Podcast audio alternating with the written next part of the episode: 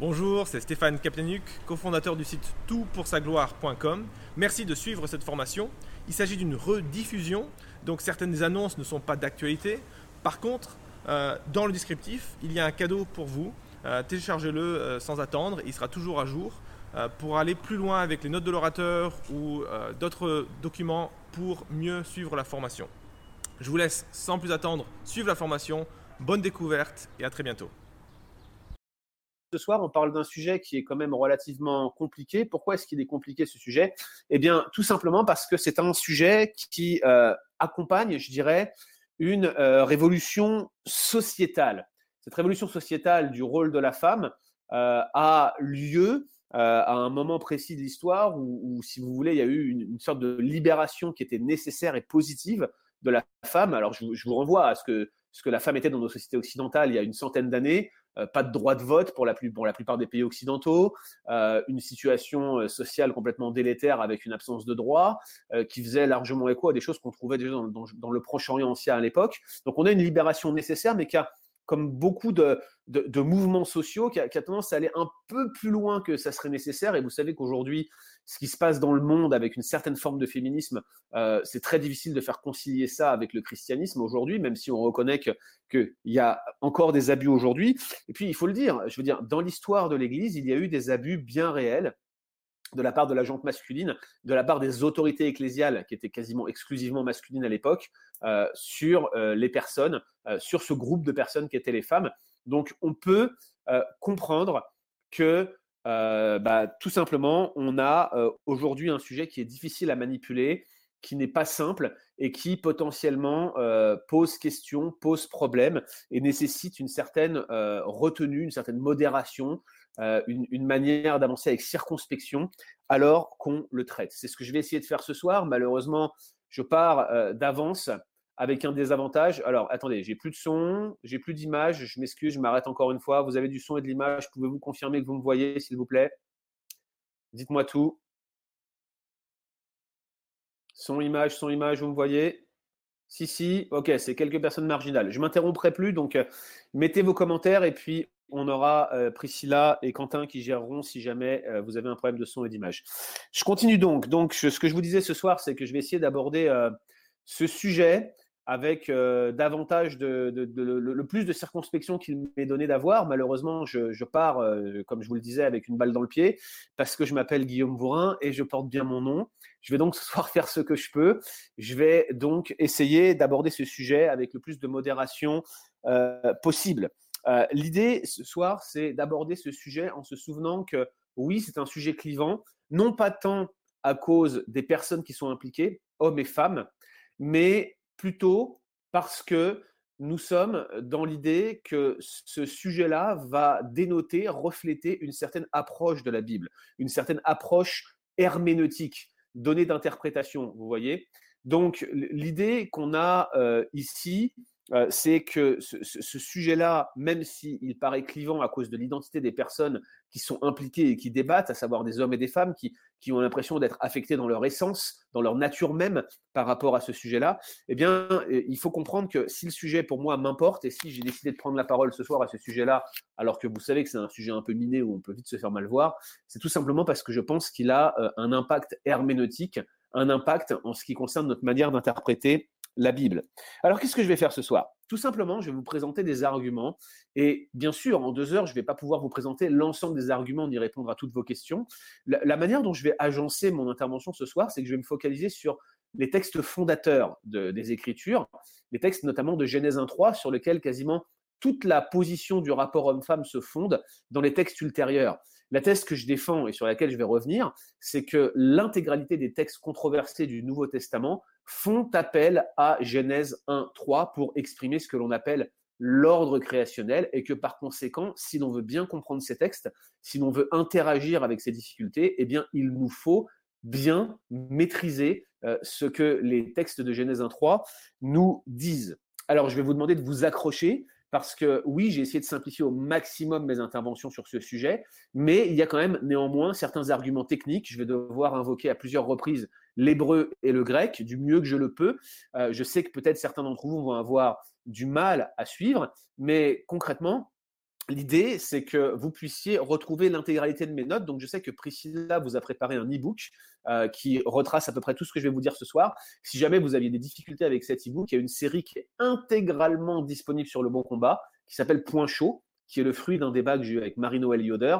Et en fait, ce que je vais vous dire ce soir, c'est ni plus ni moins que mon intervention lors de ce débat avec Marie-Noël Yoder. Je vais commencer rapidement, avant d'attaquer le vif du sujet, par un certain nombre de considérations préalables et surtout des présupposés pour que vous compreniez comment je fonde ma conviction sur le sujet. Mon approche, elle est essentiellement biblique, j'entends par là textuelle, c'est-à-dire que je vais me fonder sur les Écritures. Je sais que c'est ce que vous attendez ce soir, mais souvent, quand on aborde ce débat, il y a des approches qui sont davantage sociologiques, historiques, psychologiques. Ça ne va pas être mon angle d'approche ce soir, mon approche va être strictement textuelle. Et puisque mon approche va être strictement textuelle, il faut que vous compreniez que euh, je vais avoir comme présupposé ce qu'on appelle l'inhérence des écritures. Autrement dit que dans leur forme originelle, les manuscrits, les autographes originaux, eh bien, euh, ils sont euh, complètement dénués d'erreurs, ils sont inhérents, sans erreur. Oui, on a aujourd'hui des manuscrits qui ont pu être corrompus très légèrement et partiellement dans le processus de transmission scribale,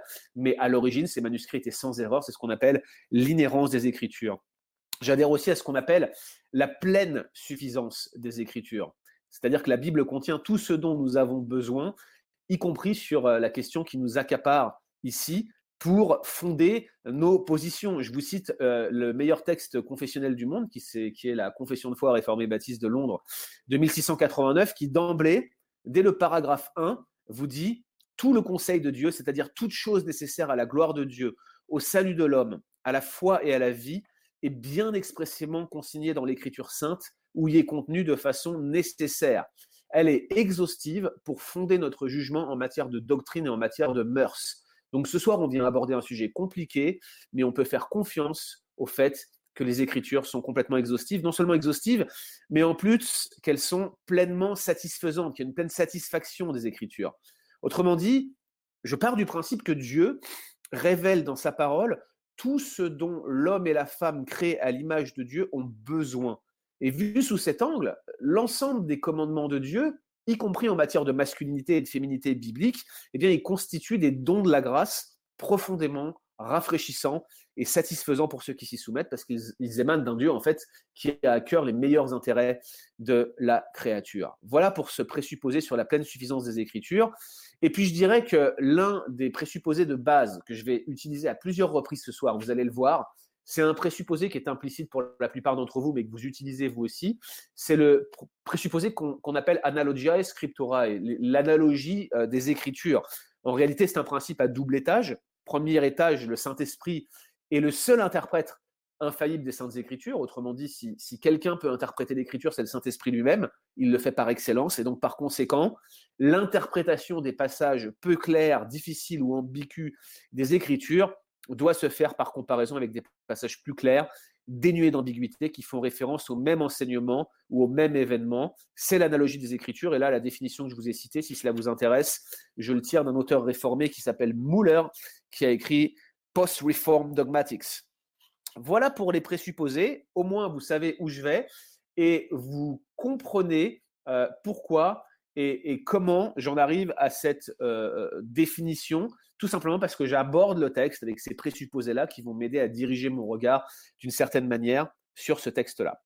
Alors, pour rentrer dans le vif du sujet, il faut peut-être d'abord que je définisse euh, la position que je vais défendre. Eh bien, la position que je vais défendre ce soir et que je vais essayer de, d'exposer par rapport à, la position opposée, la position que je défends s'appelle le complémentarisme évangélique, mais peut-être je devrais préciser euh, pour éviter tout malentendu, il s'agit de ce qu'on appelle le complémentarisme historique ou complémentarisme classique, c'est-à-dire la position je dirais, historique de l'Église sur les rapports hommes-femmes selon les Écritures. Et la définition que je donnerai est la suivante. Le complémentarisme est une vision théologique que l'on retrouve au sein de toutes les grandes religions monothéistes, christianisme, judaïsme et islam, selon laquelle les hommes et les femmes ont des rôles et des responsabilités différents, mais qu'ils sont complémentaires dans le mariage, la vie familiale, la direction spirituelle et, en certains cas, dans la sphère sociale. Pour les chrétiens qui estiment que cette vision complémentariste fait partie du cadre biblique, cette distinction de rôle conduit à réserver aux hommes certaines responsabilités ou ministères spécifiques au sein de la communauté de foi. Bien que selon cette approche, les femmes ne puissent remplir certains rôles, elles sont considérées comme égales en termes de valeur morale et de statut égal. L'homme et la femme sont donc ontologiquement, par leur essence égaux, tout en étant fonctionnellement différents. Il faudra bien faire ce soir cette distinction entre ontologie et euh, euh, fonctionnalisme, en quelque sorte. À l'inverse, l'égalitarisme ou le féminisme évangélique accorde une égalité ontologique et fonctionnelle à l'homme et à la femme. Alors vous voyez, ça c'est les aspects de définition qui vont opposer complémentarien et égalitarien. Entre les deux, bien évidemment, il y a toute une palette où il va falloir se, positionner et s'adapter. Vous allez voir ce soir que j'ai une position qui est, je dirais, plutôt traditionnelle, plutôt historique. Commençons donc avec notre approche textuelle. Commençons par ce qu'on appelle le fondement créationnel du complémentarisme. Déjà, on va parler ensemble d'égalité, mais aussi d'altérité et de complémentarité en Genèse 1 et en Genèse 2. Commençons par Genèse 1, 26, 28. Si vous avez une Bible devant vous, ouvrez avec vous la Bible dans Genèse 1 et regardez les versets 26, 28. Voici euh, la traduction que j'utilise, qui est euh, une traduction que j'ai légèrement adaptée, mais je pars de, je crois, la NEG 79 de mémoire. Dieu dit, faisons l'homme à notre image, selon notre ressemblance, et qu'il, au pluriel, domine sur les poissons de la mer, sur les oiseaux des cieux, et sur le bétail, sur toute la terre, et sur tout animal rampant qui rampe sur la terre. Et Dieu créa l'homme à son image, il, au singulier, le créa, à l'image de Dieu, il les, pluriel, créa mâle et femelle, et Dieu les bénit et dit, soyez féconds, multipliez-vous, remplissez la terre et assujettissez-la. Dominez sur les poissons de la mer, sur les oiseaux des cieux et sur tout être vivant qui se meut sur la terre. Ce qu'on appelle en théologie l'imago Dei, l'image de Dieu, vient établir d'emblée euh, cette distinction ontologique, c'est-à-dire d'essence, entre l'homme Adam. J'utilise euh, volontairement ici un langage non inclusif pour parler de l'homme. Je fais exprès de ne pas parler d'être humain, tout simplement parce que vous allez, vous allez voir ensuite, il y a un argument que j'en tire, tout simplement. Donc il y a une distinction ontologique entre l'homme Adam et le règne animal. La, nature précise de cette image de Dieu, bien sûr, c'est l'objet de, bien des débats. Certains euh, y voient une communication de la moralité, de la sainteté de Dieu, tandis que d'autres pensent qu'elle se manifeste dans euh, la rationalité ou la conscience ou la créativité. Bref, on pourrait invoquer toutes sortes de choses.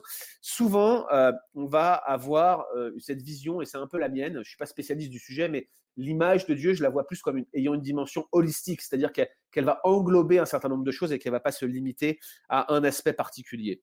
L'idée, c'est que l'homme, dans euh, l'ordre créé, il est unique et il trouve son identité au-dessus de lui, en Dieu, et non pas sur la terre au sein du règne animal. C'est ça que l'image de Dieu vient dénoter. Et il y a plusieurs autres éléments d'ailleurs dans le texte qui viennent appuyer cette idée. Vous voyez par exemple que l'homme est directement créé par Dieu, à l'instar des animaux qui procèdent de la terre. Regardez chapitre 1, verset 24, les animaux sont créés de la terre. L'homme, lui, il va euh, directement être façonné par Dieu et non pas être, euh, être comme une émanation de la terre. Il est appelé à exercer sa domination sur le règne animal. On va y revenir, verset 27. Dieu va lui accorder une bénédiction spéciale. Vous noterez qu'il ne fait aucune bénédiction. C'est d'ailleurs le seul euh, groupe de créatures créées pour lequel on n'aura pas de bénédiction. Euh, pour le règne animal. Et puis, euh, Dieu va instaurer un dialogue avec l'homme. Et puis enfin, vous avez cette mention assez spécifique qu'on retrouve exclusivement pour l'homme, cette mention de l'altérité sexuelle mâle-femelle, qui est spécifique à la création de l'homme. Alors cette altérité euh, sexuelle, elle a été l'objet dans l'histoire de bien des discussions parce que la formulation, il faut le reconnaître, elle est assez obscure. le texte n'entend certainement pas que le premier homme était bisexuel ou hermaphrodite comme un escargot et que les sexes furent séparés que dans une séquence ultérieure. Pourtant, certaines midrash juives affirment cela. Euh, il faut plutôt comprendre l'expression mâle et femelle, qui est très courante hein, dans les textes légaux, euh, comme euh, le fait de souligner la distinction sexuelle au sein du genre humain. Et j'entends par là que, cette distinction sexuelle va préfigurer, en quelque sorte, la, la bénédiction de fécondité qu'on retrouve au verset 28, la bénédiction créationnelle. En d'autres termes, il s'agit là d'une référence au couple primordial dont les détails précis de la création vont être donnés au chapitre 2. Chacune des personnes de ce couple primordial euh, est dépositaire de l'image de Dieu. Donc, de ce fait, à cause de l'image de Dieu, l'auteur souligne ici leur égalité ontologique. Voilà d'emblée ce qu'on voit dans ces textes-là. Première remarque. En usant volontairement d'un langage non inclusif, comme je l'ai fait, je souhaite souligner le jeu qu'on a sur le terme Adam dans l'original. En effet, l'auteur il va se servir de la polyvalence de ce terme, le fait qu'il ait plusieurs sens, qui va servir tantôt à désigner de noms propres pour désigner le premier homme créé, un mâle, tantôt il va s'en servir comme d'un terme générique pour désigner l'humain ou collectivement les humains, et il va jouer entre le terme générique ish et le terme spécifique Adam, qui est aussi un nom propre, comme s'il voulait introduire une formule stylistique ici, il veut nous indiquer quelque chose. Et c'est ce que je veux dire par là. En hébreu, c'est pas le terme le plus approprié pour désigner l'être humain dans son sens générique. Si l'auteur avait voulu privilégier la correspondance et la précision lexicale, il aurait employé le mot hébreu ish. D'ailleurs, il l'utilise un peu plus loin en Genèse 2.23 pour décrire comment la femme isha a été tirée de l'homme. L'auteur utilise donc un nom propre masculin pour désigner une humanité mâle-femelle. Je ne veux pas appuyer trop fortement sur ce détail, mais il préfigure nettement certains aspects du chapitre 2 qui établissent la responsabilité de, direction de l'homme au sein du couple primordial. Oui, Dieu a créé l'homme de la poussière de la terre en Genèse 2.7, je ne dis pas le contraire, mais il l'a créé directement, il l'a façonné lui-même, tandis que si vous regardez les animaux, il les fait dériver, tel que le texte nous le dit dans Genèse 1. Mais c'est un point de détail sur lequel je ne souhaite pas davantage m'arrêter. Donc ma première remarque, c'est, voilà, il utilise un nom propre, un terme générique euh, spécifiquement masculin pour désigner l'humanité entière. C'est euh, vraiment étrange, c'est pas ce qu'on aurait attendu de l'auteur. On a l'impression que réellement il veut montrer que l'homme arrive en premier. Deuxième remarque, il nous faut noter que l'homme et la femme, image de Dieu, eh bien, ils sont euh, appelés collectivement en tant que couple primordial à dominer sur le règne animal et même d'ailleurs sur l'ensemble de la création. Et l'auteur, il va utiliser deux termes très forts pour désigner cela. Au verset 26, il va utiliser le terme rada, qui veut dire dominer, et au verset 28, le terme kabash, qui veut dire soumettre, et ce terme-là est particulièrement fort. Ce terme recouvre souvent l'idée de forcer à la soumission, voire même dans certains cas de violer. Alors attention, un même mot dans des contextes différents ne veut pas toujours dire la même chose. Ce n'est pas du tout l'idée de viol qui est présent. Mais ce que je souhaite vous indiquer en vous, faisant cette petite analyse lexicographique là, c'est que le terme euh, ici présent est extrêmement fort et que la, la suggestion qu'on implique au règne animal est particulièrement marquée. Ici, la distinction entre le genre humain et les autres êtres vivants, elle prend tout son sens. L'idée, c'est que Dieu a établi un rapport de, euh, notez bien cela, de domination-suggestion entre le règne humain et le règne animal. L'homme et la femme ont vraiment une domination sur ce règne animal qui lui est assujetti et c'est très marqué entre les deux.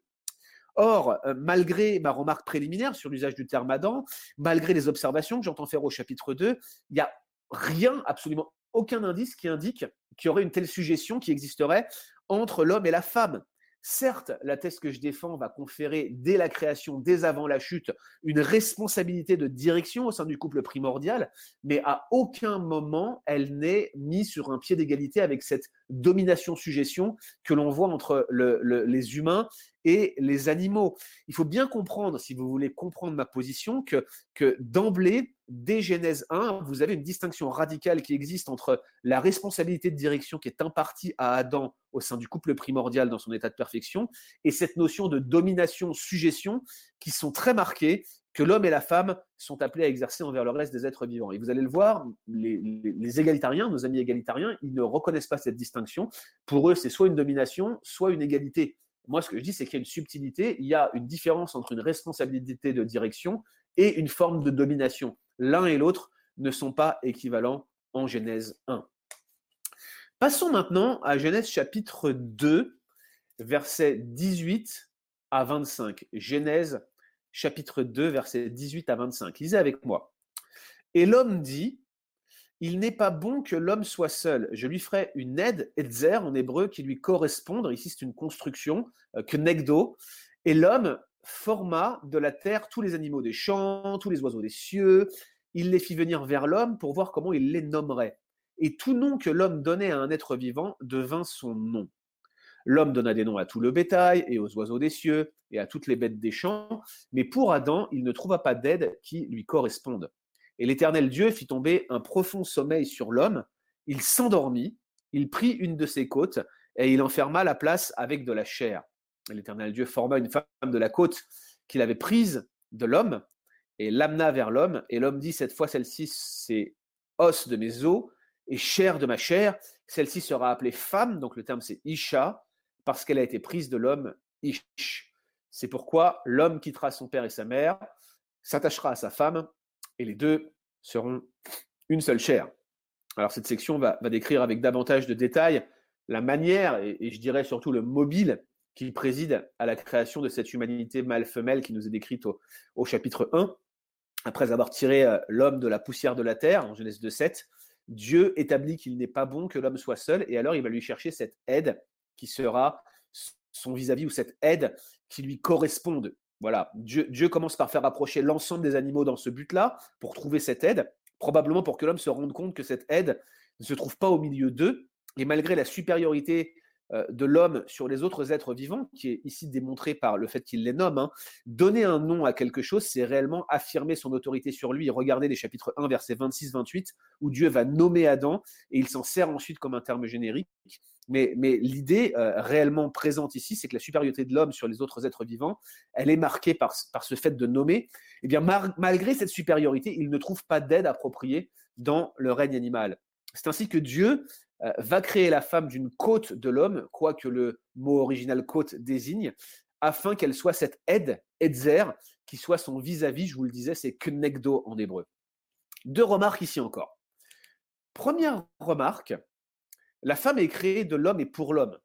C'est là qu'il y a un argument, c'est un argument qui est repris à plusieurs reprises dans le Nouveau Testament, le fait que la femme soit créée de l'homme et qu'elle soit créée pour l'homme. La femme trouve sa source en l'homme et elle vient le compléter efficacement. Sans elle, la création n'est pas bonne et l'homme ne peut pas remplir la mission qui lui est assignée. Tout ceci est pleinement cohérent avec les données qu'on a observées ensemble en regardant Genèse 1, 26, 28, où l'homme et la femme sont appelés à porter tous deux l'image de Dieu et à dominer en couple, en famille, si je puis me permettre, sur l'ensemble de la création. Ça, c'est pour ma première remarque.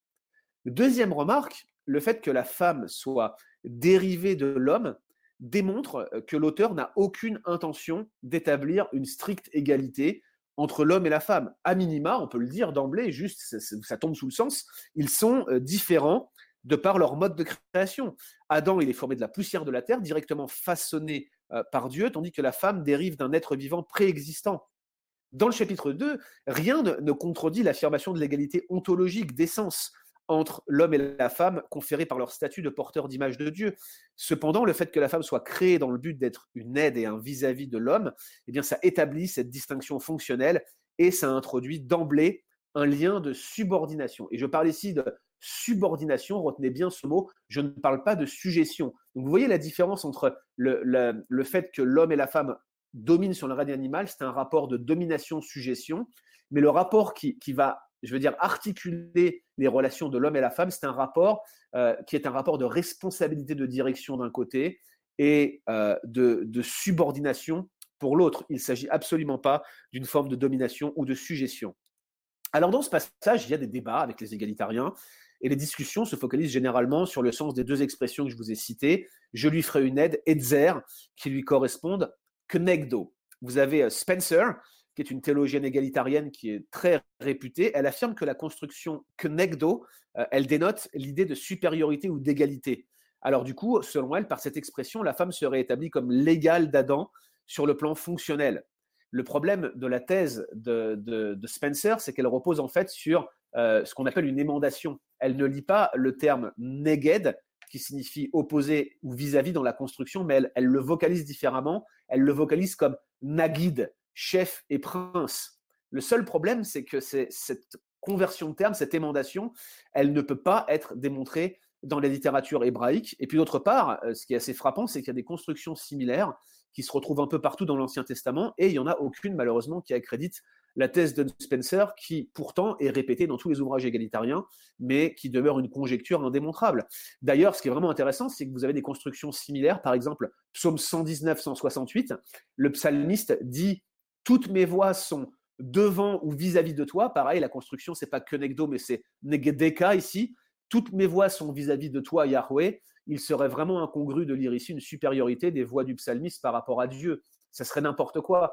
Donc, je veux dire, Neged indique toujours l'idée euh, euh, d'une suggestion, pardon, d'une subordination plutôt que d'une suggestion. Et, donc, par conséquent, l'argument de Spencer, cette émandation, euh, me paraît être complètement hors de propos. L'autre notion débattue avec un peu plus de, ferveur ici, c'est la notion d'aide, celle de Hetzer. Alors, à mon avis, euh, sauf si vous me trouvez un, spécialiste hein, qui, défend le contraire, plus personne ne conteste que l'aide ou l'assistance soit en jeu dans ce passage et dans l'utilisation de ce terme Hetzer. C'est plutôt l'idée traditionnelle de subordination subséquente euh, qui est généralement rejetée par les théologiens égalitariens. Spencer, euh, toujours elle, euh, invoque les différents passages dans lesquels Dieu est décrit comme un Hetzer de l'homme. Alors, je vous en cite quelques-uns Exode 18, 4, Deutéronome 33, 7, etc. Et pour elle, si être l'Hetzer de quelqu'un implique une subordination inhérente, alors cela revient à dire que Dieu est subordonné aux humains. Alors bien entendu, c'est impossible. Là, sur le plan ontologique, Dieu est complètement, radicalement différent de sa créature. Il lui est infiniment supérieur. Cependant, l'argument de Spencer passe un peu trop rapidement sur euh, ce qu'on appelle la polysémie, la polyvalence ou la multitude de sens du terme Hetzer, et même, je veux dire, sur la multitude de sens que le concept d'aide peut recouvrir dans euh, les différents contextes, notamment dans l'Ancien Testament, mais même en dehors. D'ailleurs, je vous le dis au passage, cette approche sémantique souvent restrictive, où on va se focaliser sur un sens restreint du terme, qui souvent d'ailleurs n'est pas le sens le plus courant, c'est une des choses que je reproche, une approche un peu lexicographique excusez-moi de dire le terme, mais c'est un peu de la lexicomania. C'est un peu ce que je reproche aux théologiens égalitariens en général, et c'est l'une des charges que j'ai présentées à Marino Alioder lorsque j'ai débattu avec elle, et que je ne manquerai pas de présenter à nouveau lorsque je vais redébattre avec elle à nouveau le 15 février prochain. Non, euh, être l'aide de quelqu'un n'implique pas une subordination inhérente, mais en revanche, ça ne signifie pas non plus que celui qui a le statut d'aide n'est jamais subordonné à celui qui l'assiste, surtout quand l'aidant et l'aidé se situent sur le même plan ontologique, comme c'est le cas de, Adam et de sa femme. C'est donc le contexte qui doit permettre de décider au cas par cas. Euh, c'est vrai que, sur le plan strictement sémantique, Hetzer se réfère souvent à l'assistance divine. Je suis d'accord avec ça. Mais il est également souvent associé au langage militaire. Je vous donne encore des références là. Euh, Ésaïe 35, euh, Ézéchiel 12, 14, Osée 13, 19. Et là, euh, être l'Hetzer de quelqu'un quand vous êtes l'aide de camp de quelqu'un, ça implique de facto une forme de subordination à un leadership déterminé. Donc le terme seul euh, ne peut pas être simplement euh, déterminant pour qualifier si l'aide est supérieure, inférieure ou égale. Il faut regarder le contexte. Or, dans notre texte, dans notre contexte, il y a plusieurs éléments qui laissent entendre qu'en étant établi Etzer de l'homme, l'aide de l'homme, la femme lui est également de facto subordonnée, et j'insiste bien, pas assujettie, subordonnée.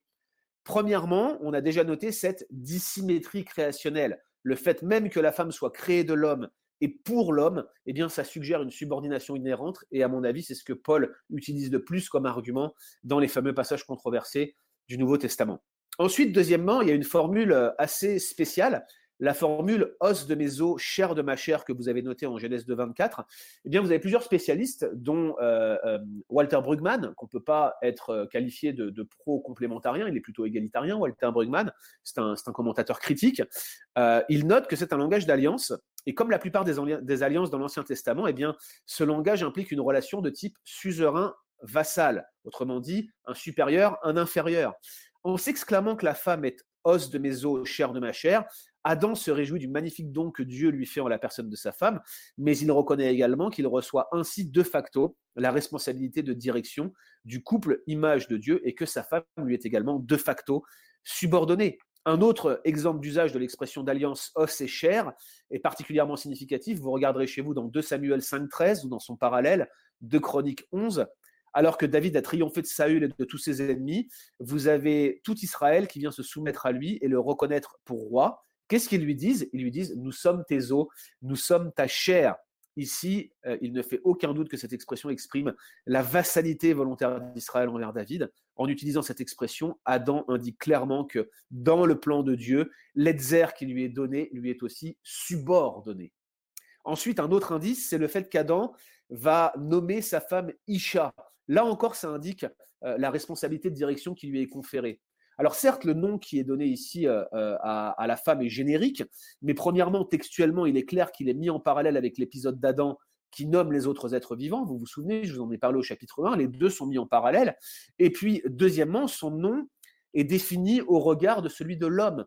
Comme le commentaire éditorial l'indique, il l'a appelée Isha. Pourquoi? Parce qu'elle a été prise de l'homme. Ça vient explicitement l'expliciter. J'aime les redondances de ce type, c'est beau.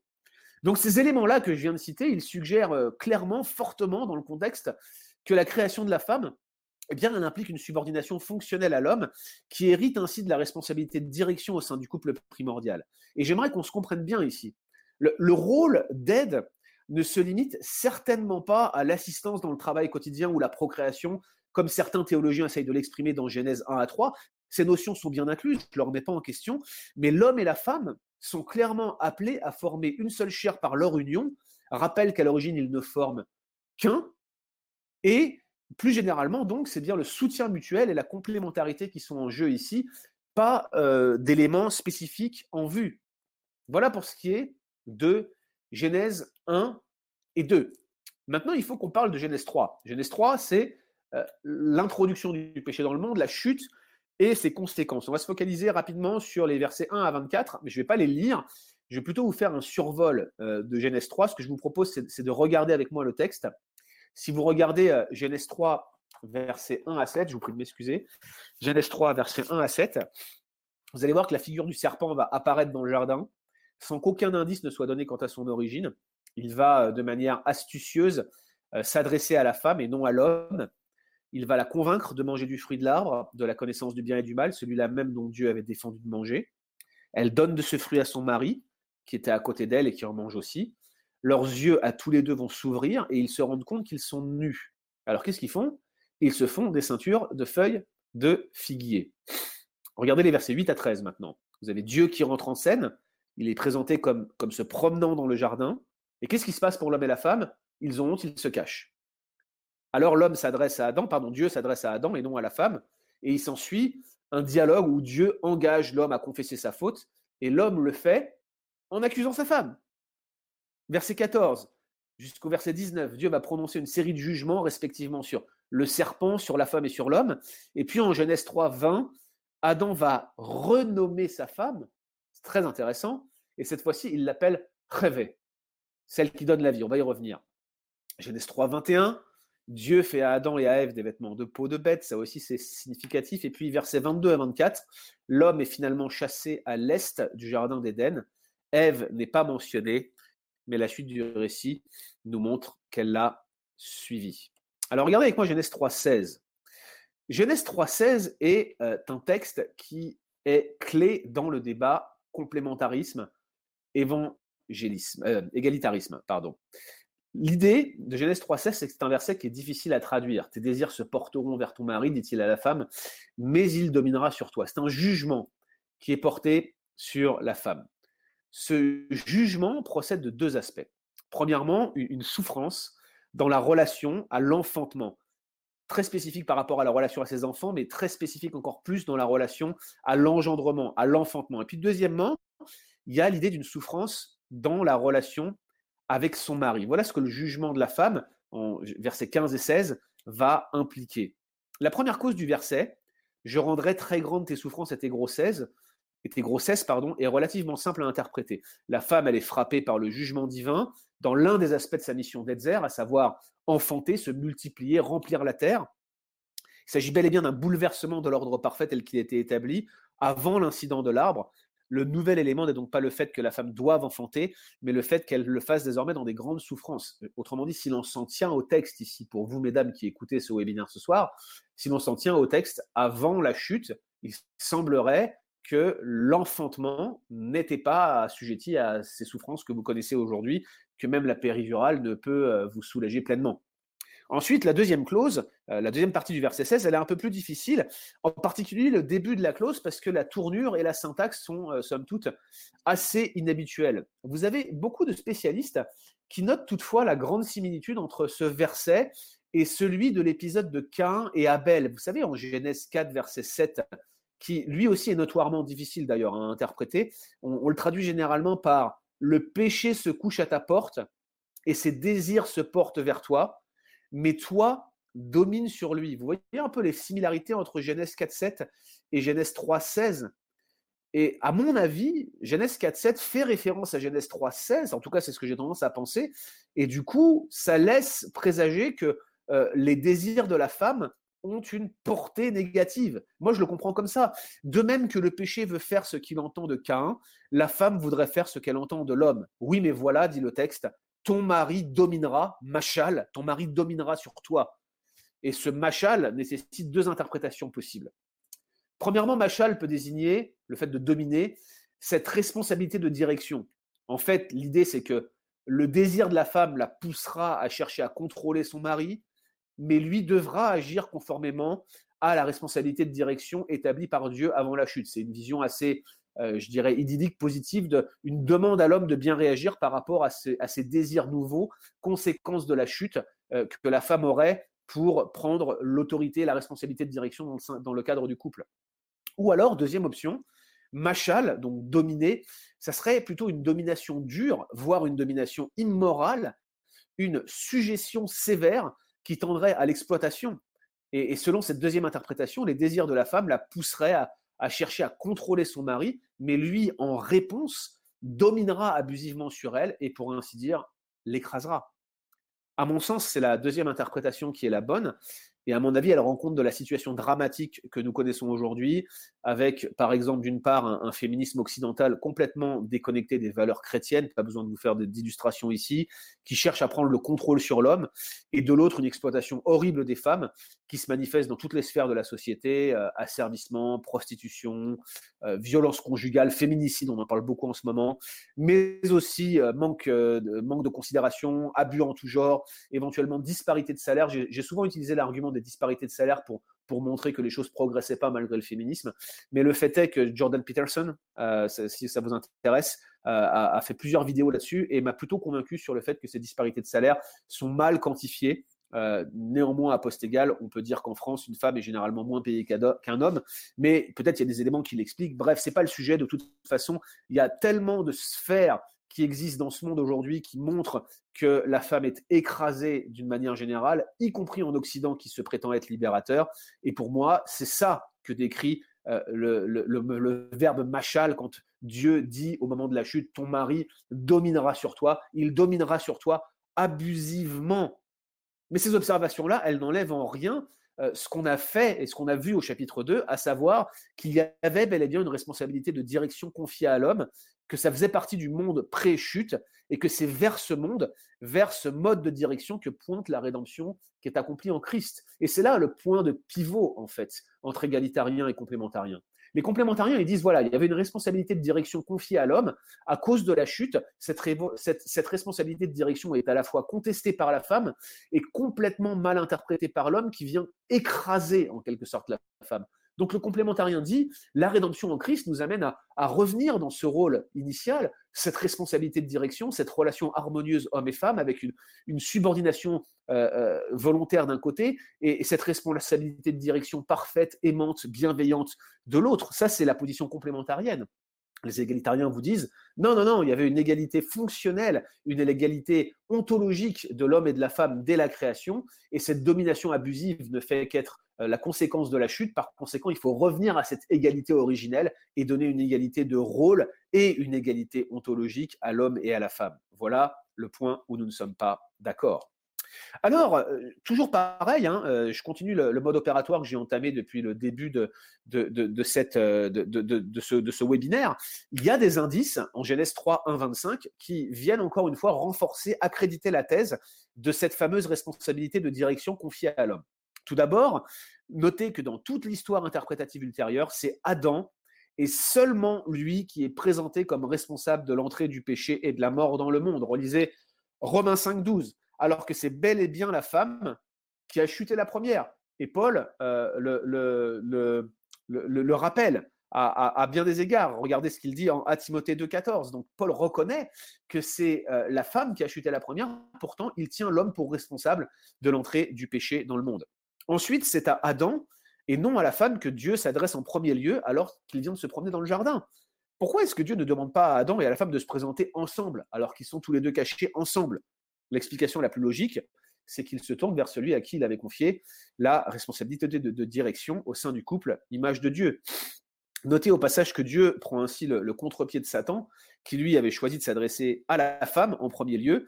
C'est pas tant qu'elle était moralement plus faible que l'homme, c'est plutôt qu'en agissant ainsi, le serpent va attaquer l'ordre créationnel que Dieu avait établi. D'ailleurs, dans la même veine, hein, le même type d'argument, la chaîne de direction, elle est très bien établie lorsque Dieu entame ce que l'on pourrait appeler, euh, non sans ironie, n'est-ce pas, l'arbre des causes. Il interroge d'abord l'homme puis ensuite il se tourne vers la femme, et enfin il se tourne vers le serpent sans l'interroger. Une nouvelle fois, tout pointe ici vers la responsabilité de direction de l'homme qui, ultimement, est tenu comme responsable de ce qui vient de se passer. À l'inverse, regardez, les différents jugements suivent cette chaîne de responsabilité établie par cette direction. D'abord, le serpent qui est maudit et qui rampera sur son ventre, qui mangera de la poussière.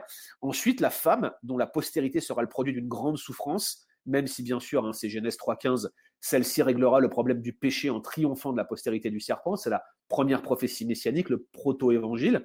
Et enfin, l'homme dont le travail sera pénible et dont l'existence sera finalement couronnée par la mort. Notez d'ailleurs que le sol, qui à mon avis hein, représente ici l'ensemble de la création, j'ai de très gros arguments là-dessus sur, euh, sur lesquels je travaille actuellement dans le cadre de ma thèse de doctorat. Le sol qui représente l'ensemble de la création est maudit à cause du péché d'Adam et non à cause de celui de la femme. Ici encore, la responsabilité de direction de l'homme, le fait qu'il soit le représentant de l'humanité, mais aussi de l'ensemble du monde créé, semble être souligné par cela. Autre élément, encore une fois, au sein même du jugement d'Adam, Dieu ne lui reproche pas simplement d'avoir mangé de l'arbre interdit, il commence par une remarque introductive. Regardez cette remarque, elle est, vraiment intéressante. Il lui dit Parce que tu as écouté la voix de ta femme. Mais à aucun moment il s'adresse de la même manière à la femme. À aucun moment il lui dit Parce que tu as écouté la voix du serpent. Là encore, le fait d'avoir écouté la voix de sa femme semble constituer une circonstance aggravante pour Adam. C'est pas le fait qu'il écoute sa femme le problème. Encore une fois, ils étaient tous les deux co-régents en quelque sorte, co-gérants, co-régents, appelez ça comme vous voulez. Mais l'explication la plus logique, c'est qu'il a cédé par sa passivité aux attaques de Satan à l'encontre de la responsabilité de direction établie par Dieu. Il n'y a qu'Adam qui reçoive la sentence de mort. Pourtant, la femme est elle aussi frappée par la mort, et l'on pourrait arguer que tous les êtres humains, vous, moi, hommes et femmes, sont impactés par cette mort, ainsi que par la dureté du travail qui constitue le jugement d'Adam. Encore une fois, le fait que ces jugements s'appliquent à l'ensemble de la création témoigne de ce caractère fédéral, de la responsabilité de direction qui incombait à Adam. En chutant, il a réellement entraîné l'ensemble de la création avec lui. Alors, on vient de survoler ensemble Genèse 1.3, qui constitue selon moi le socle euh, de ce que j'ai envie de vous partager ce soir. Qu'est-ce qu'on peut conclure? Déjà, les récits de Genèse 1.3 établissent clairement la responsabilité de direction de l'homme et la subordination volontaire et heureuse de la femme comme un principe qui est antérieur à la chute, un principe qui est voulu par Dieu, un principe qui est pleinement satisfaisant pour les créatures à l'image de Dieu. Ça implique d'entrer une distinction nette entre le couple responsabilité de direction et subordination, ce qu'on appelle le leadership, et le couple domination-suggestion. Avant la chute, l'homme et la femme exercent une domination sur l'ensemble des êtres vivants. Après la chute, la domination abusive qui s'abat sur la femme est pire que celle qui s'exerçait sur les animaux avant la chute. Elle est abusive, elle est violente, elle est malfaisante, elle détruit, dévalorise, déshumanise la femme. Et j'irai même plus loin. J'ai envie de vous dire que la confusion actuelle qui semble exister dans certains cercles, notamment égalitariens et féministes, entre responsabilité de direction et domination abusive, dès que quelqu'un a une forme d'autorité, c'est de la patriarchie, c'est une domination exagérée, et eh bien même cette confusion-là, pour moi, c'est la conséquence de la chute. Et à mon sens, en Christ, munis d'un mandat rédemptif, nous devrions chercher à manifester dans nos familles et dans l'Église ce qu'était cette relation parfaite homme et femme avant la chute. Une fois que je vous ai dit ça, euh, ce qu'on va regarder maintenant, c'est la réutilisation de ce principe créationnel par ce que j'appellerais la littérature canonique ultérieure. Je vous rappelle, la thèse que je défends, c'est que tous ces passages sur lesquels vous passez votre temps à vous disputer sur les réseaux sociaux, là, euh, un Corinthien 11, un Corinthien 14, un Timothée 2, 9, 15, etc., etc., tous ces passages controversés du Nouveau Testament ne font que réutiliser les données bibliques antérieures relatives à l'ordre créationnel. Par conséquent, si jamais vous voulez les interpréter correctement, il faut absolument que vous compreniez bien ce socle fondamental qu'on vient de passer en revue ensemble, à savoir Genèse 1, 3. Alors, regardons cette réutilisation. Déjà pour les évangiles.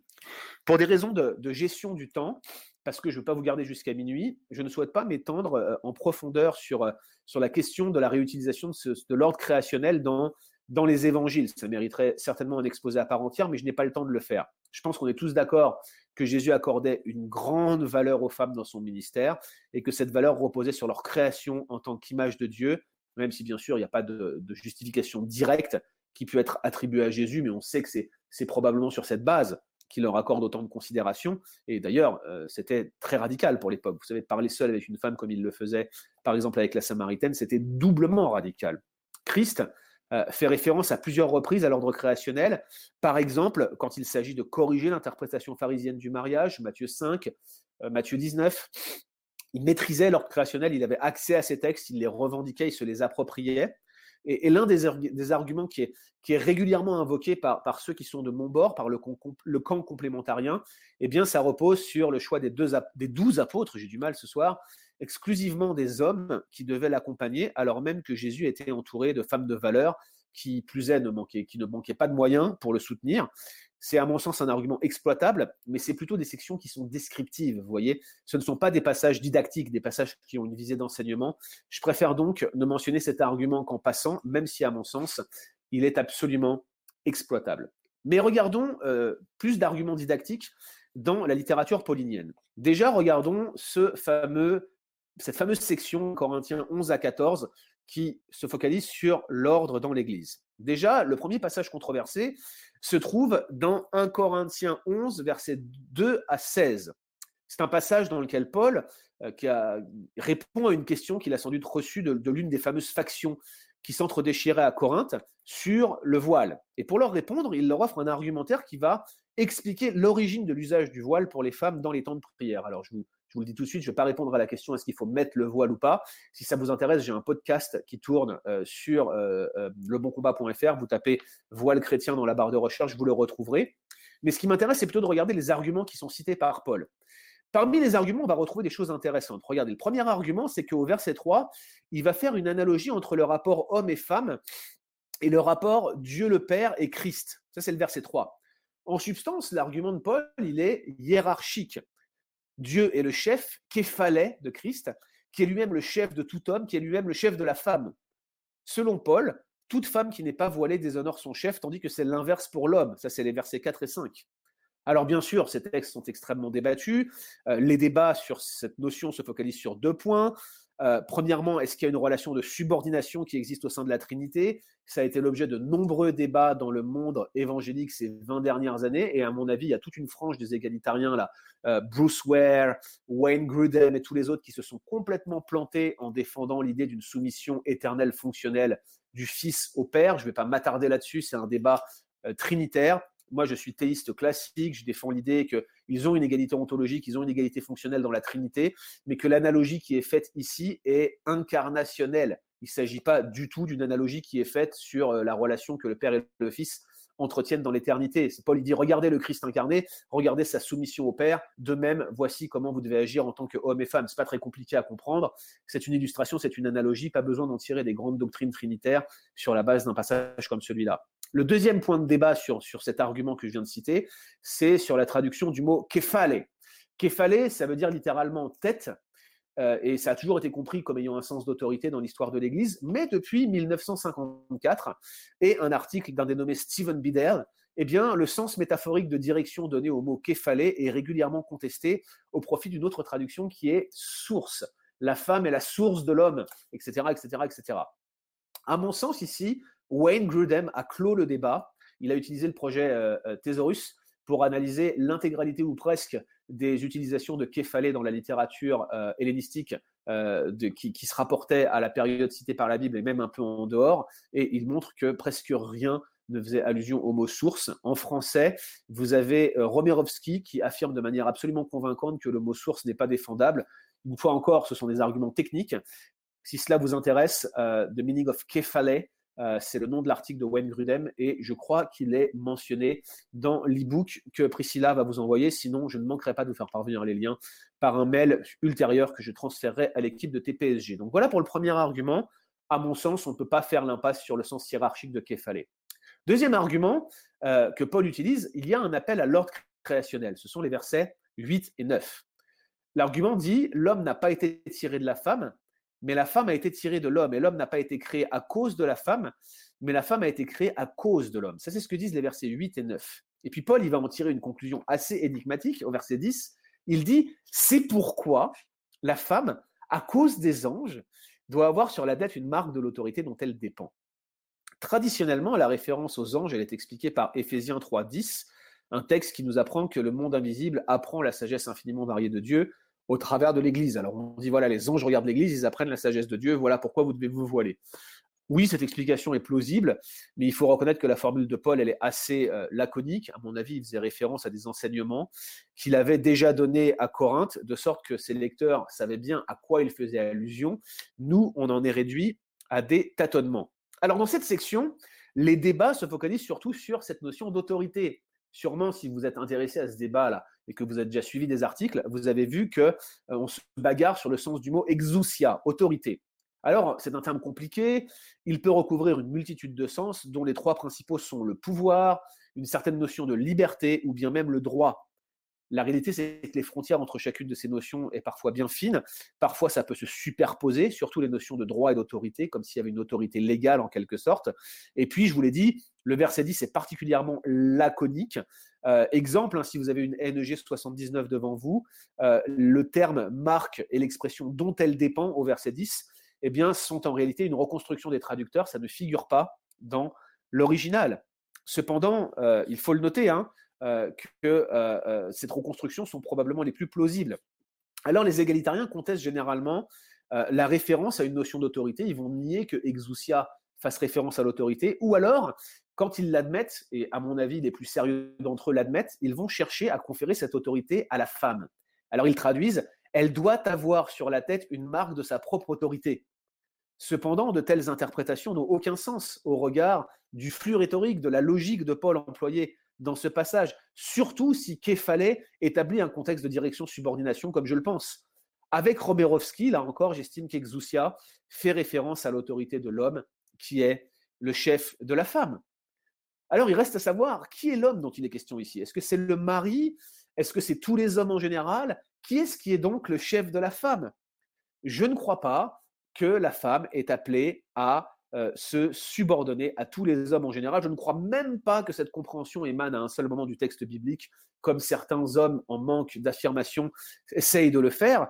Je pense plutôt que la relation intertextuelle que ce texte entretient avec Genèse 1.3 eh bien, montre que Paul fait simplement référence ici à l'ordre créationnel il rappelle un principe général, une, espèce de guidelines, comme on dit en anglais. Voyez, un principe de base selon lequel la responsabilité de direction est confiée à l'homme et en retour, il est appelé à exercer un leadership sacrificiel envers sa femme, l'aimer, la chérir, travailler conjointement avec elle, à l'avancement du royaume de Dieu. Paul se contente de rappeler le principe créationnel qui préside au port du voile qu'il avait recommandé précédemment aux Corinthiens, et apparemment certains le contestaient. Il n'enseigne pas au passage que toutes les femmes doivent se sujettir, se soumettre, se subordonner, appelez ça comme vous voulez, à tous les hommes. Ça serait un non-sens. Mais l'argument créationnel semble bel et bien être répété de manière intertextuelle.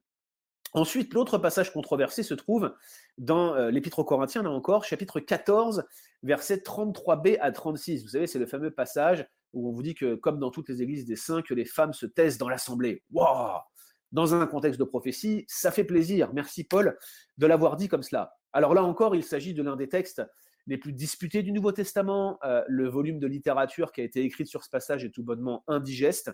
Et en plus de cela, la tâche de l'exégète, elle est compliquée, au moins pour quatre raisons.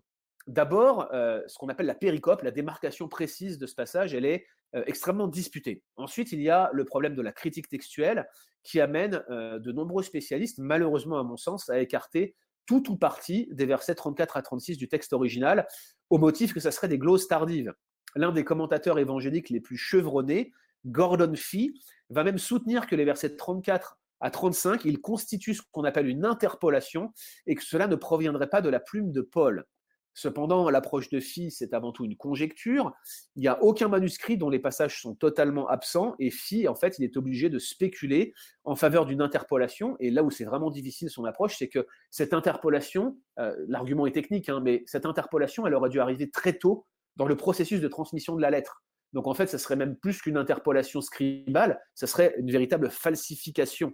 On est dans une pleine théorie du complot ici. À mon sens, avec la majorité des commentateurs évangéliques, je considère ce texte comme authentique. Je vois quelqu'un qui dit surprenant de la part de Phi, Qu'est-ce qui est surprenant de la part de quelqu'un qui a des présupposés fermement, fortement égalitariens quand il aborde un texte comme celui-là? Il utilise les arguments tirés de la critique textuelle, il est très bon en la matière, il propose une émendation. Ça peut marcher, mais là, en l'occurrence, ça me paraît ne pas marcher. L'argument est ingénieux, hein, mais, il ne marche pas. Alors, moi, je pense que ce texte est authentique. Donc, c'est un deuxième problème, la critique textuelle, mais je pense malgré tout que le texte est authentique. Ensuite, troisième problème, en 1 Corinthiens 11, Paul semble pleinement autoriser la prophétie des femmes, tandis qu'en 1 Corinthiens 14, il requiert un silence apparemment absolu. Alors qu'est-ce qui se passe, Paul? Tu te contredis à trois paragraphes près? Qu'est-ce qui se passe ici? Et puis beaucoup se demandent euh, quelle est cette loi, verset 34 euh, je crois, je ne l'ai pas sous les yeux, beaucoup se demandent quelle est cette loi qui dit elle aussi que les femmes se taisent dans cette assemblée. Alors ici, il y a un grand nombre d'interprétations qui existent. Je ne me suis pas pris la tête à vous les retracer. Carson écrit un article dans le livre qui s'appelle Recovering Biblical Manhood and Womanhood. D'une manière générale, j'aime pas trop ce volume. Il y a beaucoup d'articles qui sont des raccourcis, mais les articles de Carson et de Mou sont tout bonnement exceptionnels, ainsi que les questions-réponses de Piper et Grudem, même si j'ai quelques désaccords avec eux. Alors, qu'est-ce qu'on peut répondre sur un passage aussi controversé dans le court laps de temps? Qui met un parti eh bien, nous avons affaire déjà, à mon sens, à deux contextes différents en 1 Corinthiens 11 et 1 Corinthiens 14. Dans le premier, Paul va exprimer un principe général, c'est ce que je vous disais tout à l'heure, il rappelle l'ordre créationnel. Il le fait en tout temps. Il parle de toute femme qui prie ou prophétise la tête non couverte, déshonore son chef, etc. Il ne donne aucune indication d'un contexte particulier. Par contre, à partir de chapitre 11, verset 17, on va avoir comme un espèce de switch dans le propos de Paul il va utiliser un verbe qui va revenir à de nombreuses reprises entre 11-17 et 14-36. Ce verbe, c'est le verbe sunerkomai. Sunerkomai, c'est un terme qui indique euh, qu'on va se rassembler ensemble un rassemblement en église. Apparemment, c'était un rassemblement public lors duquel il prenait le repas. Et pour parler de manière euh, comme de la street, hein, si vous voyez ce que je veux dire, ça partait complètement en vrille lors du repas. Euh, ils étaient censés prendre la scène, mais ils arrivaient, ils étaient complètement ivres. Certains avaient mangé, d'autres n'étaient pas vraiment chrétiens. Puis vous aviez des non-croyants qui rentraient là-dedans, qui entendaient tout le monde parler d'une langue inintelligible qu'ils ne pouvaient pas comprendre. Bref, Paul dit, c'est le bazar chez vous, et il traite du sujet des désordres dans l'Église à partir de chapitre 11, verset 17, mais des désordres de l'Église rassemblés dans son entièreté, comme le terme sunerkomai l'indique. Donc, on a deux contextes différents. On a d'un côté un principe général et de l'autre une interdiction qui semble se porter sur les rassemblements de l'Église entière. Voilà la logique et voilà la subtilité que je voudrais souligner à partir de 1 Corinthiens 11, 17. Troisième élément de réponse, euh, c'est la loi dans ce passage. Comme le dit aussi la loi, dit Paul, que les femmes se taisent dans les assemblées, comme le dit aussi la loi. C'est quoi cette loi? D'où est-ce qu'on peut tirer un argument de la loi pour dire que les femmes se taisent dans les assemblées? Est-ce que Paul, ici, serait en train de nous inventer un commandement que nous n'aurions pas dans le Pentateuque Eh bien, à mon avis, ici, Paul, en utilisant le mot loi, il fait référence à l'Ancien Testament dans son ensemble. Le mot namos en grec, dont l'équivalent en hébreu c'est Torah, eh bien, ce terme-là, souvent, avait une, palette de sens très large. Elle peut désigner des commandements spécifiques, elle peut désigner certains commandements, notamment les commandements moraux spécifiquement, les dix commandements. Et parfois, le mot Torah euh, se réfère directement à euh, l'ensemble du corpus de l'Ancien Testament. Si vous revenez un tout petit peu en arrière, regardez avec moi en 1 Corinthiens 14, verset 20. En 1 Corinthiens 14, verset 20, Paul va citer Ésaïe, justement pour, traiter de ce problème du parler en langue, ces fameuses langues euh, qui étaient dites dans l'Église et apparemment personne ne les comprenait. Eh bien, euh, ici, dans ce contexte-là, en citant Ésaïe, eh bien, il va qualifier le livre du prophète Ésaïe de loi. Il est évident que le prophète Ésaïe ne faisait pas partie des écrits de la Torah, dans le sens de loi du Pentateuque, mais ici, Paul utilise le mot nomos, Torah comme une référence à l'ensemble de l'Ancien Testament.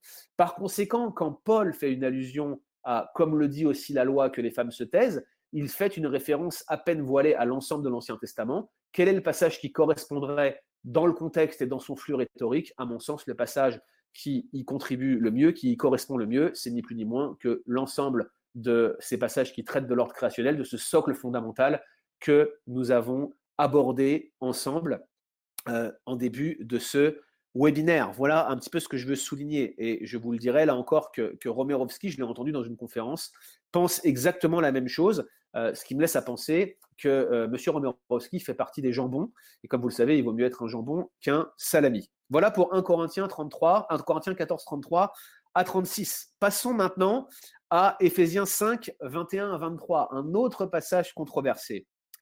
Dans ce passage, qui a la forme d'un code de maisonnée, hein, on parle des hommes, des femmes, des enfants et éventuellement des serviteurs, dans ce passage, l'appel à la direction sacrificielle de l'homme et à la subordination volontaire et joyeuse de l'épouse sont avancés par le moyen de ce qu'on appelle une analogie trinitaire.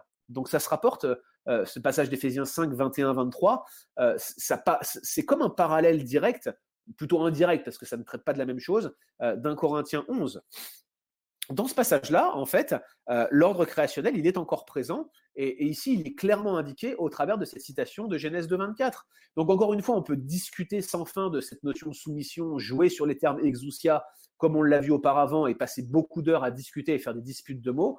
En réalité, il y a encore et toujours cette indication, cette référence à l'ordre créationnel.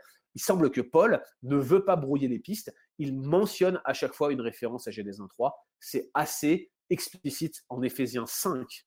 Et puis enfin, le passage probablement le plus controversé, c'est celui qui se trouve en 1 Timothée 2, 9, 15. 1 Timothée 2, 9, 15. Ce passage que vous connaissez, hein, qui, qui, fait, qui fait jamais plaisir hein, quand il dit que la femme se taise. Ça fait plaisir. Merci d'avoir parlé, Paul. Eh bien, ce passage est fortement débattu. À vrai dire, c'est probablement à ce jour, dans, le, monde académique évangélique moderne, le plus débattu du Nouveau Testament. Alors, le contexte, hein, il est euh, très débattu lui aussi, mais ce qu'on peut dire de manière certaine, c'est qu'il y a un problème qui est lié aux faux enseignements qui avaient cours à Éphèse. Quand il écrit à Timothée, cet épître euh, pastoral, parce qu'il s'adresse à un individu, eh bien, il lui écrit au sujet de faux docteurs euh, qui étaient dans la ville d'Éphèse et qu'il fallait absolument reprendre. Alors, on sait peu de choses au sujet de ces faux docteurs. On a certains éléments qu'on peut affirmer à ce sujet-là. Premier élément, les faux docteurs, ils, produisaient des dissensions dans l'Église et, nous dit Paul, ils s'occupaient de futilité. Deuxièmement, ils mettaient en avant une certaine forme d'ascétisme qui incluait l'abstinence de certaines nourritures, du mariage et peut-être également de sexualité en général. Ça porte un nom, ça s'appelle l'ancratisme. C'est probablement ce qui avait cours à Éphèse. Troisièmement, ces faux docteurs, en plus de pratiquer cela, ils avaient convaincu euh, de nombreuses femmes de les suivre. Quatrièmement, même si cela n'est pas affirmé directement et explicitement, de nombreux éléments indiquent que les faux docteurs rejetaient ce que nous pourrions appeler euh, l'approche traditionnelle de la relation homme-femme. Du coup, quand on lit ce passage, au-delà de toutes les questions qu'on peut se poser euh, par rapport à la contextualisation, euh, il y a deux questions principales qui émergent et auxquelles on doit répondre ce soir. Première question, est-ce que le verset 12, je défends à la femme d'enseigner, est-ce qu'il est réellement correctement traduit? Parce qu'il est systématiquement mis en cause par les égalitariens. Deuxièmement, même s'il nous faut accepter, je dirais, une traduction traditionnelle du verset 12, est-ce qu'il faut considérer que la prohibition qu'il contient, l'interdiction d'enseigner, s'applique bel et bien aux chrétiens et surtout aux chrétiennes du 21e siècle. Ok, vous êtes prêts? Pour répondre à la première question, il faut résoudre au moins cinq problèmes exégétiques. Et je dis bien au moins. Premièrement, la signification du mot permettre dans le verset 12. Le mot, c'est épitrépo en grec. C'est un présent, nous disent les égalitariens. Ce n'est pas un impératif. Et donc certains ont par conséquent tendance à considérer euh, euh, que c'est un précepte non normatif, puisque ce n'est pas un impératif. En réalité, ça, revient à faire dire beaucoup de choses à bien peu de matière. Et la seule conclusion qu'on peut affirmer avec certitude, c'est que Paul insistait sur cette prohibition au moment où il l'écrivait. Ça ne signifie pas qu'elle a duré dans le temps ou qu'elle s'est limitée dans le temps. On peut rien dire sur la base d'un temps du verbe. D'accord? Donc ça, c'est premier argument. Il ne sert pas à grand-chose. Deuxième chose, quel est le sens du mot enseigner? C'est un, infinitif, un impératif, pardon, didaskein, qui désigne sans doute un état ou probablement une sorte d'activité, l'activité d'enseignement, à mon avis. La référence à l'enseignement, elle est globalement acceptée par tous, mais en fait, là où, les gens s'écharpent, c'est sur euh, le contenu et l'étendue de cet enseignement. C'est ça qui fait l'objet de désaccords. Dans le Nouveau Testament, le verbe didaskaio se, se réfère généralement à la transmission de la tradition apostolique sur Jésus-Christ et à la proclamation et à l'exposition de la parole de Dieu aux croyants à la lumière de cette tradition. c'est comme ça que Douglas Moo le définit et je suis assez d'accord avec lui. Donc ça veut dire que toutes les formes d'enseignement ne sont pas en vue ici, mais plutôt que ça se rapproche de ce que l'on entend dans nos églises du 21e siècle par la prédication, à savoir la proclamation de la parole de Dieu pour euh, enseigner et diriger l'Église. C'est pourquoi l'activité d'enseignement de la parole de Dieu confère une autorité dans l'Église et que celui qui prend une position d'enseignant prend de facto une position d'autorité sur ceux qui l'écoutent. Parce que si vous regardez bien, l'enseignement, c'est le moyen ordinaire par lequel les anciens exercent leur autorité sur l'Église. D'ailleurs, il traite des critères d'anciens dans la péricope juste après. Et la première chose qu'il dit des anciens, c'est qu'ils doivent être propres à enseigner. Troisième difficulté exégétique, c'est le sens du mot homme. Qu'est-ce qu'on entend par le mot andros Ce n'est pas une référence euh, à, la, confiture, hein. c'est euh, une référence à l'homme, c'est le terme grec andros. Et notamment, il faut déterminer si le mot homme, andros, est l'objet du verbe enseigner. Alors, ce qui est sûr, indiscutable, c'est que le mot andros, homme, il est grammaticalement l'objet du verbe prendre autorité mais du point de vue de la syntaxe, il semble tout aussi indiscutable que l'expression devrait être paraphrasée par je ne permets pas à la femme d'enseigner l'homme ou de prendre autorité sur l'homme. En fait, l'homme devrait être distribué deux fois. D'une manière syntaxique, c'est comme ça qu'il faudrait le traduire ou paraphraser. Autrement dit, ce n'est pas toutes les formes d'enseignement qui sont prohibées aux femmes par l'apôtre, mais seulement celles qui conduisent les femmes à prendre une position d'autorité sur l'homme. Et on va revenir sur ce point, vous le pensez bien. Mais on voit bien ici que, ce n'est pas une, prohibition à la femme d'ouvrir la bouche ou, d'enseigner dans certains cadres. C'est une forme d'enseignement qui consiste à prendre autorité sur l'homme en général. Quatrième difficulté exégétique, le fait de prendre ou d'avoir autorité. Le verbe, c'est authentein. C'est l'un des termes euh, les plus débattus, euh, que ce soit de par son étymologie, qui, à mon avis, euh, euh, reste un débat qui est non réglé, les gens continuent à se friter là-dessus. C'est euh, un, débat qui, porte sur la syntaxe ou aussi sur l'opportunité pour Paul d'utiliser d'un tel mot qui est un, ce qu'on appelle un hapax. C'est un terme qui revient très rarement et je crois une seule fois dans le Nouveau Testament. Pardon, trois usages. J'ai noté le nombre d'usages. Trois usages dans le Nouveau Testament, c'est pas beaucoup. On se dit mais pourquoi Paul utilise ce verbe alors qu'il aurait très bien pu utiliser exousia? Ça aurait été beaucoup plus clair. Donc c'est l'un des trois seuls usages de ce terme dans le Nouveau Testament, et son utilisation dans la littérature extra-biblique, ça donne lieu à toute une palette de sens. Pour ma part, sans rentrer dans le détail, et conformément aux travaux récents de Andreas Kostenberger, j'estime que la syntaxe didaskaio, enseignée plus oudé plus authenteo, eh bien, euh, avec le contexte du passage et la référence à l'ordre créationnel, ça accrédite la traduction classique prendre autorité. Et euh, pour Mou, et pour Kostenberger, les occurrences de ce mot dans la littérature extra-biblique du 1er siècle accréditent également cette thèse. J'ai lu leur article, je n'ai pas été vérifier les sources primaires, je n'avais pas le temps pour ça, mais j'ai plutôt tendance à leur faire confiance, notamment à Kostenberger, pour qui j'ai une très très très grande estime, pour Douglas Moo aussi, mais Kostenberger, c'est « is my hero, one of my heroes », vous voyez Cinquième et dernière difficulté exégétique, est-ce que la syntaxe du passage lie le fait d'enseigner et de prendre autorité en une seule et même activité? Autrement dit, et vous allez reconnaître peut-être un argument égalitarien classique, peut-on traduire cette phrase par Je ne permets pas aux femmes d'enseigner en prenant autorité sur l'homme ce qui implique qu'il y aura une forme d'enseignement qui, serait tellement bien faite qu'elle ne prendrait pas autorité. D'un point de vue grammatical, il faut le reconnaître, cette compréhension, elle est possible, et on retrouve ce type de construction dans le Nouveau Testament. Cependant, dans ce type de construction, euh, il faut que les deux termes y soient joints euh, par une conjonction qui est oudée, comme on a ici, et qu'il soit euh, très proche lexicalement. Or, ce n'est pas le cas du tout ici. À mon avis personnel, la deuxième clause va qualifier la première. Et voilà comment moi je paraphrase ce texte. Et, bien sûr, je ne fais euh, qu'être dans le camp des, des, complémentariens classiques ici.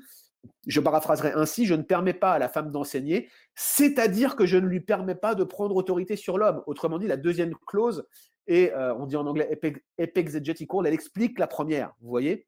Ce faisant, Paul va lier le type d'enseignement qu'il proscrit aux femmes euh, à l'exercice d'autorité, ce qui me conduit à penser qu'il s'agit bien du type d'enseignement réservé aux anciens, l'enseignement public de l'Église entière. Et ce n'est pas un hasard si la section suivante traite des critères d'anciens et commence par homme d'une seule femme. Autrement dit, ce n'est pas uniquement aux femmes que ce type d'enseignement est prohibé, c'est à tous ceux qui ne sont pas anciens. Voilà le point que Paul souligne. Et voilà pourquoi je pense que dans une église, seuls des anciens devraient prêcher avec éventuellement une dérogation pour les anciens en devenir, ce qu'on appelle dans notre église les frères qualifiés, euh, qui sont des anciens en formation, qu'on va laisser prêcher, mais d'une manière générale, on considère, nous, que seuls les anciens peuvent enseigner l'Église et que c'est d'ailleurs leur rôle principal et qu'ils doivent être sélectionnés essentiellement pour leur capacité, leur, le fait d'être propre à enseigner. Et donc, en, proscrivant cette activité aux femmes, il ne vient pas écarter un groupe euh, sexuel prioritairement, il vient répondre à un problème qu'il y avait à Éphèse, mais il ne fait que corriger le problème en rappelant le principe, l'enseignement et l'activité d'enseignement est réservée à ceux qui sont établis dans l'Église pour ce faire, à savoir les anciens. Et justement, euh, l'un des arguments qu'on entend souvent, c'est que bah, la femme peut prêcher mais peut pas être ancien. C'est ce qu'on appelle du complémentarisme modéré. Moi, j'appelle ça de l'égalitarisme fonctionnel. Bref, les disputes de mots, c'est pas pour ce soir. Ce que je suis en train de vous dire ici, c'est que cet argument, il est un petit peu euh, euh, mal avisé, puisque a priori, dans la logique de Paul, seuls les anciens peuvent enseigner. Donc, par conséquent, si on proscrit une femme d'être ancien, on lui proscrit de facto d'enseigner l'Église entière et de tenir ce rôle de prédicatrice que certains voudraient accorder sans pour autant être ancien ou aspirant ancien. À mon sens, si vous commencez à ouvrir la porte à l'égalitarisme, euh, même modéré, si tant est qu'il soit modéré, vous devez aussi ouvrir la porte au pastorat et à l'anciennat. Encore une fois, beaucoup de débats sont euh, ouverts ici en, tirant ce tiroir. Est-ce que ancien et pasteur, c'est la même chose? Je pense que oui, mais ce n'est pas l'objet de la discussion ce soir. Deuxième question qu'on se pose, après avoir vu ces difficultés exégétiques, c'est euh, cette prohibition est-elle normative? Les théologiens égalitariens tentent généralement de lier cette prohibition à un élément précis du contexte d'Éphèse. Une hérésie qui serait connectée au culte d'Artémis, un manque d'instruction ou d'éducation théologique des femmes. Alors on pourrait passer des heures à, discuter chacune de ces propositions, mais voilà, une fois pour toutes, l'argument massu pour moi, il me semble que Paul lui-même va donner deux explications très simples à ces prohibitions. Il dit, premièrement, car Adam a été formé le premier et Ève ensuite. Si vous avez suivi tout ce que je viens de vous dire, eh bien, il s'agit d'une référence à peine voilée à la création de la femme, de l'homme et pour l'homme qu'on a identifié en Genèse, que nous avons rencontré à plusieurs reprises, initialement en Genèse 1. Paul enracine sa prohibition dans l'ordre créationnel parfait pré-chute, ce qui constitue selon moi une indication claire qu'il se base sur le couple, responsabilité de direction, subordination que nous avons identifiée. Et puis il continue, il dit, Adam n'a pas été séduit, mais la femme séduite s'est rendue coupable de transgression. Ici, il y a beaucoup d'explications, hein, mais pour moi, la plus probable, c'est que Paul fait un parallèle entre les femmes d'Éphèse qui sont séduites par le faux enseignement, qui les conduit à abandonner ce rôle traditionnel de la femme à l'homme, et il fait un parallèle avec Ève, qui a pris sur elle la responsabilité de direction en dialoguant avec le serpent et en se laissant séduire par lui. Il avertit donc les femmes d'Éphèse, attention, ne rééditez pas la même erreur que votre ancêtre, regardez les conséquences fâcheuses que cela a produit. Alors j'arrive à la fin de mon exposé. Euh, j'aurais aimé encore euh, survoler le rôle des femmes dans l'Ancien et dans le Nouveau Testament. Vous savez que souvent on invoque euh, le rôle de Déborah, le rôle de Ruth, la femme vertueuse de Proverbe 31. Juste pour dire un mot sur Déborah, c'est une femme qui est juge, auquel Dieu a choisi de révéler sa parole dans un temps particulièrement trouble.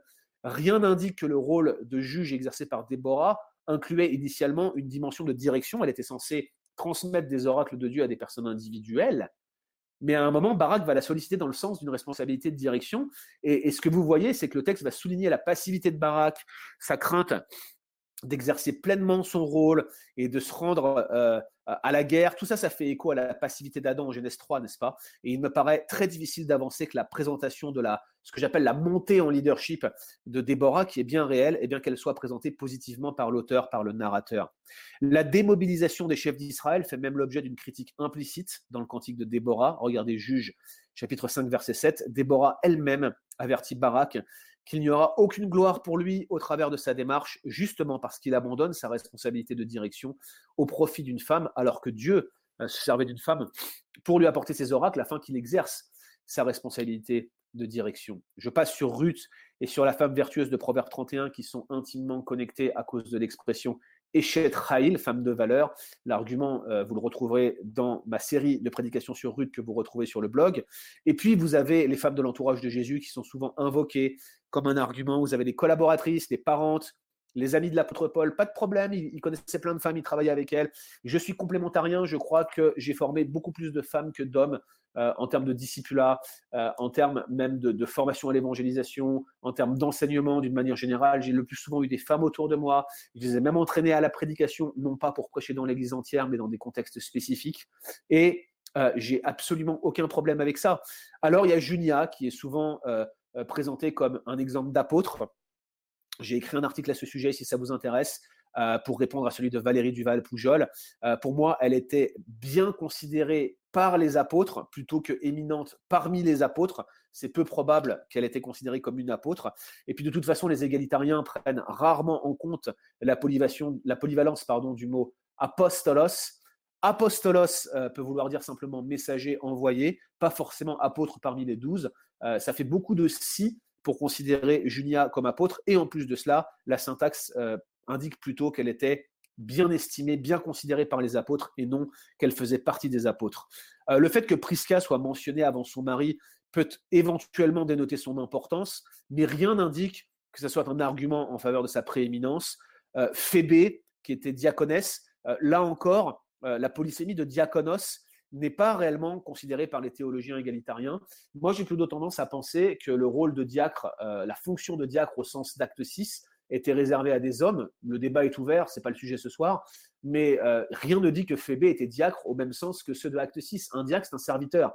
Euh, être diaconos de quelqu'un, les diacres de l'église euh, de, Corinthe, c'était des gens qui allaient transmettre la collecte. Vous voyez, ils étaient aussi envoyés, ils étaient apostolos. Donc on peut regarder la, la, multitude de sens des mots et on prend souvent un sens restrictif, c'est ce que je vous disais. Ils le montent en épingle et puis ils en tirent toute une, tout un argument qui malheureusement repose sur bien peu de choses. Regardez un autre exemple. Souvent, on vous dit, regardez les femmes. Euh, les femmes ont été les premières à être témoins euh, du fait que Jésus était ressuscité. Et c'est elles que le Saint-Esprit a envoyées pour aller annoncer euh, toutes ces choses à ceux qui, qui n'étaient pas présents au moment de la résurrection. oui, c'est un très bon argument, mais d'où ce passage peut-il donner lieu à une inférence euh, selon laquelle les femmes peuvent être pasteurs, ou anciens, ou évangélistes, ou j'en sais rien, euh, sur la base euh, d'un texte qui dit simplement que les femmes ont été les premiers à constater la résurrection de Jésus. Alors je conclus en vous disant et en soulignant à nouveau l'importance de la distinction entre responsabilité de direction et domination. La plupart des défenses des positions égalitariennes rejettent cette distinction. Et l'idée sous-jacente, c'est que la subordination est perçu presque toujours comme une forme de suggestion et ça implique une forme de dévaluation. Autrement dit, si dans un système donné, la femme est vue comme ayant un rôle subordonné à celui de l'homme, il s'ensuit que ce système dévalue la valeur de la femme. Et c'est bien la perception générale qui préside, par exemple, au quota de femmes dans, ce qu'on veut, astreindre dans l'administration, et en parallèle, l'oppression de la femme continue, je n'en reviens pas là-dessus. Je l'ai déjà dit,